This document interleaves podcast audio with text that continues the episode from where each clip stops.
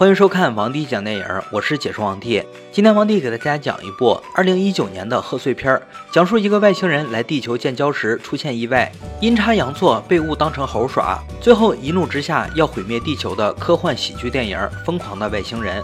废话少说，让我们开始说电影吧。刚果是从遥远的外太空来地球建交的外星使者，美国人瞒着其他国家私自前往太空，打算代表地球与外星人完成建交，结果却发生意外。外星人的宇宙飞船被人类卫星撞到，刚果和宇宙飞船化身一个大火球坠往地球。与此同时，在中国的一个世界主题公园里，靠耍猴为生的耿浩正在指挥一只猴子表演，而看台上只有寥寥数人。耿浩的猴戏是家传的，但如今已经没有人爱看这个了。累了一天的耿浩，晚上在宿舍上网时，忽然听到一声重物落地的巨响。仓库的天花板被什么东西砸出了一个洞，地上躺的正是坠机摔晕的外星人刚果。不明所以的耿浩叫来了他的好朋友酒贩子大飞来讨论状况，推测刚果应该是来自南美的某特殊品种猴类。刚好耿浩的猴子受了伤，即将面临失业的他，把刚果这个奇怪的猴当成自己翻身的机会，训练他表演各种杂技，不配合就会遭到鞭挞。刚果也忍辱负重，假装配合。再找机会想把他原本绑在头上的能量头绳偷回来，因为他们星球要有这个东西才能使用超能力，否则就只是类似猴子的普通生物。可是他昏迷的时候，头绳被不知情的耿浩拿去当钥匙绳了，头绳绑在裤子上很难偷。而刚果异常聪明的举动被大飞看中，以为他是什么特殊品种的猴子，于是大飞偷偷抓走了刚果，想把它高价卖给一个宠物收藏家。还好耿浩及时发现，阻止了这场交易，并坚持死都不卖刚果，还和大飞吵了一架，激动的裤子都掉了。刚果一看机会来了，他先偷偷溜出门，然后玩了一手调虎离山，把耿浩和大飞引出店并甩掉他们，自己则绕了一圈回到店内取裤子上的能量头绳。正所谓有朝一日龙抬头，我让黄河水倒流。把头绳套在头上的刚果瞬间恢复了超能力。他忍辱负重了这么久，就是为了这一刻。他再也不用伪装了，直接利用超能力把赶回来的耿浩和大飞教训了一顿。此时他俩才知道谁才是爸爸。随后，刚果又胁迫两人开车将他们送到河边，然后刚果从河里打捞出他坠落的宇宙飞船，运回到游乐园里维修，准备修好后马上离开这里。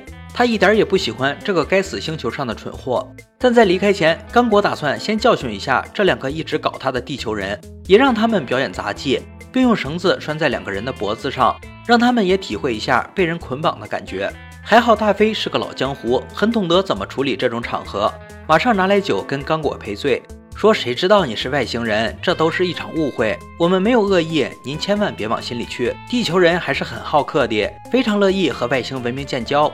刚果听了以后觉得有道理，懒得和他们计较，准备完成建交任务后就回家。这次刚果来建交的主要任务就是带回人类的 DNA，过程很简单，只要找个人含一下这个球就可以采集完成了。结果因为沟通出现了偏差，耿浩把这个球给咽下去了，这下事情又麻烦了。刚果一怒之下就用超能力甩他，让他赶快把球吐出来，但没想到外星人之前被大飞灌酒灌多了，一下子就醉倒了。耿浩见状，赶紧爬过来将刚果的能量头绳拿掉。不仅如此，大飞还一怒之下把外星人给泡酒了，说什么犯我地球者虽远必诛。然后两个人就一起喝点酒压压惊，心想这段风波总算过去了吧。但没想到的是，开头打算代表地球和外星建交的美国人，在知道外星人坠落在地球后，他们就满世界找外星人。刚果之前也试图给他们发求救信号。结果因为这个公园山寨了世界各个地方的地标性建筑，结果每次刚果拍下一个场景，这群美国特工就要飞往世界的每一处角落，直到最后一次刚果翻身后，主动和这群特工联系上了，这才把自己的正确坐标给了对方。就在刚果被泡的第二天，这群特工就找上来了，两人也不敢说自己把外星人给泡久了。耿浩去把自己的猴给剃了毛，让他穿上刚果的太空服，登上太空船。然后把太空船交给特工们，打发他们离开。但特工们把太空船运回领事馆后，却不知道怎么跟外星人互动，所以他们只好再把耿浩和大飞抓过去，让他们想办法处理。因为当时看起来耿浩是知道怎么跟外星人交流的，没办法，耿浩只能去厕所把刚果的基因球给拉了出来，然后和自己的猴在所有人面前上演了一出自己最擅长的猴戏。然后就进入到了一段让人极其不适的流程。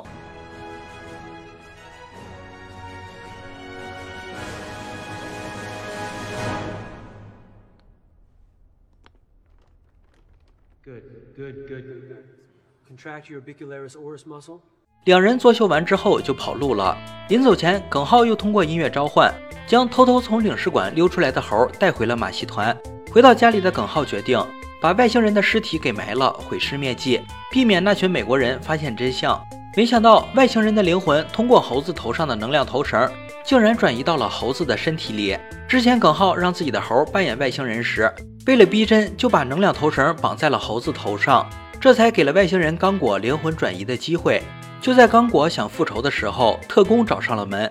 通过 DNA 检测，他已经知道了白天那就是一只猴子，球上还有屎的成分，又把这颗球给耿浩塞了回去，然后又把已经被刚果附身的猴狠狠打了一顿。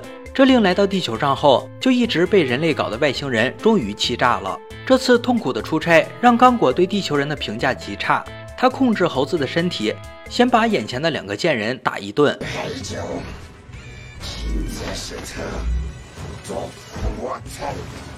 真枪所红，打我跑！你们这些暴力的老子，想过猴子的感受吗？再用超能力控制太空船飞到外太空，打算使用超能炮灭掉地球。还好耿浩及时发现了一个秘密，因为他的猴子长期被训练的关系，只要一听到敲锣声，就会本能的耍杂技，令外星人无法控制。于是赶来支援的大飞和还没有被打残的特工也帮忙一起敲锣。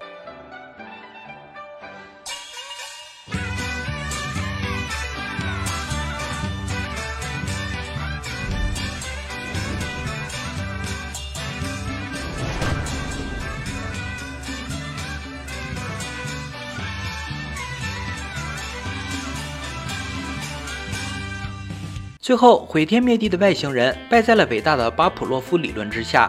耿浩趁机取下能量头绳，猴子也变回了正常的猴子。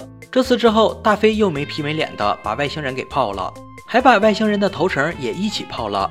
结果可想而知，外星人的灵魂可以用水当戒指。刚果又复活了，望着眼前的外星人，耿浩和大飞绝望了。事到如今无力反抗的耿浩，摆出一副死猪不怕开水烫的姿态。说反正情况就是这么个情况，你爱咋咋地吧，地球都是你的了。大飞也在旁边附和了一句：“毁灭吧，赶紧的，累了。”但因为刚从酒缸里醒过来，刚果还有点懵，好像是爱上了酒精的味道。用大飞的话说：“跑透了。”最后外星人把店里的所有白酒都打包带走，还有那颗命途多舛的基因球。大飞一下子看到了商机。把自己的名片贴在了外星人的飞船上，最后又花了十万块钱承包这家酒在地球之外的市场，从此他就是银河系的白酒代理销售商了。电影到这里就结束了。《疯狂的外星人》是二零一九年猪年贺岁片，也是宁浩导演《疯狂》系列的第三部。作为一部商业片，整部电影充满了黑色荒诞的风格。不过王帝认为还是没能捉住观众的笑点，这些荒诞甚至有些强行搞笑的情节，放在十年前或许很好笑。但放在互联网如此发达的今天，剧中的那些梗就显得不那么好笑了。而且故意抹黑美国人的价值观，也无法得到一些理智观众的认同。好了，今天的电影就讲到这里了。喜欢王帝解说就点关注吧，王帝讲电影有你更精彩。我们下期再见。